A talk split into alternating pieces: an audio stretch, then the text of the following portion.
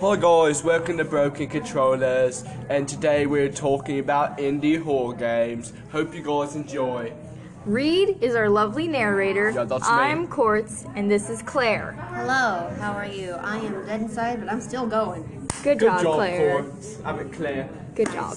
Okay. The first game we will be talking about is Five Nights at Freddy's. It's about haunted, murderous robots that want you dead. There are varieties of ways to to survive, including flashlights, voice cues, masks, and doors.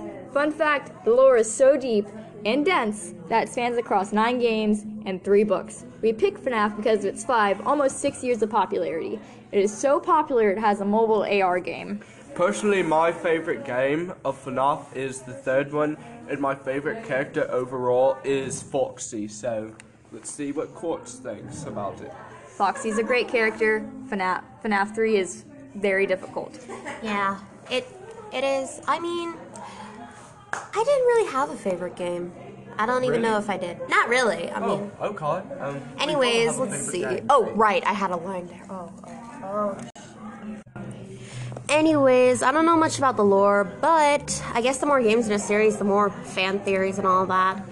I mean, I've been playing a lot of indie horror games. My adventure in video games and anime and all that stuff started when I was 10, when the first game came out, 2014. Well, and recently I've been playing Spooky Jump Scare Mansion, and that's that's cool. I mean, I thought it was cute, and I was wrong, very wrong. Spooky was murdered.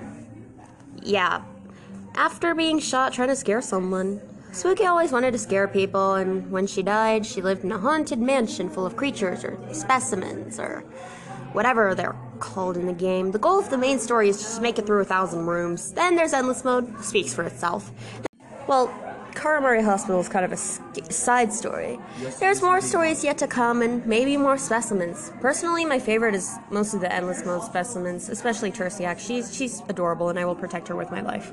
My favorite specimen is the reference to the happy mask salesman in Majora's Mask. I hate that thing. I've never played it, so I don't have a favorite, but you know, it's sometimes like that. So, moving Play on. the game. The final game is Dark Deception. Yay. Think- That's a great game, guys. yes, Download it, is. it. Yes, it is. Think Pac-Man, but with murderous demons and monsters. In the game, you are a sinner that has done something wrong and wants to change it. What did you do? Shush! I'm not telling you. Okay. To do this, Okay. you must collect shards in in mazes guarded by monster monsters. Those shards those shards unlock parts of a ring.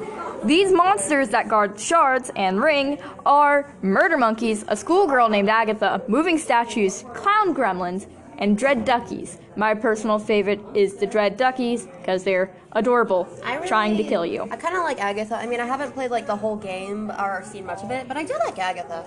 Personally, um, I'd have to say the Murder Monkeys because they are awesome. They look great. It's very well animated. They scared me when I first saw them. Not gonna They lie. are pretty scary. All of them scare me when I first saw them. Yeah, they are pretty scary when you first play. So, yeah. There are more levels and lore being added, and the creators are making spin offs with other games, including Yandere Simulator, which is rather popular. Even though it's unfinished. all right, guys. Hope you enjoyed. We'll be back with another video. See you soon.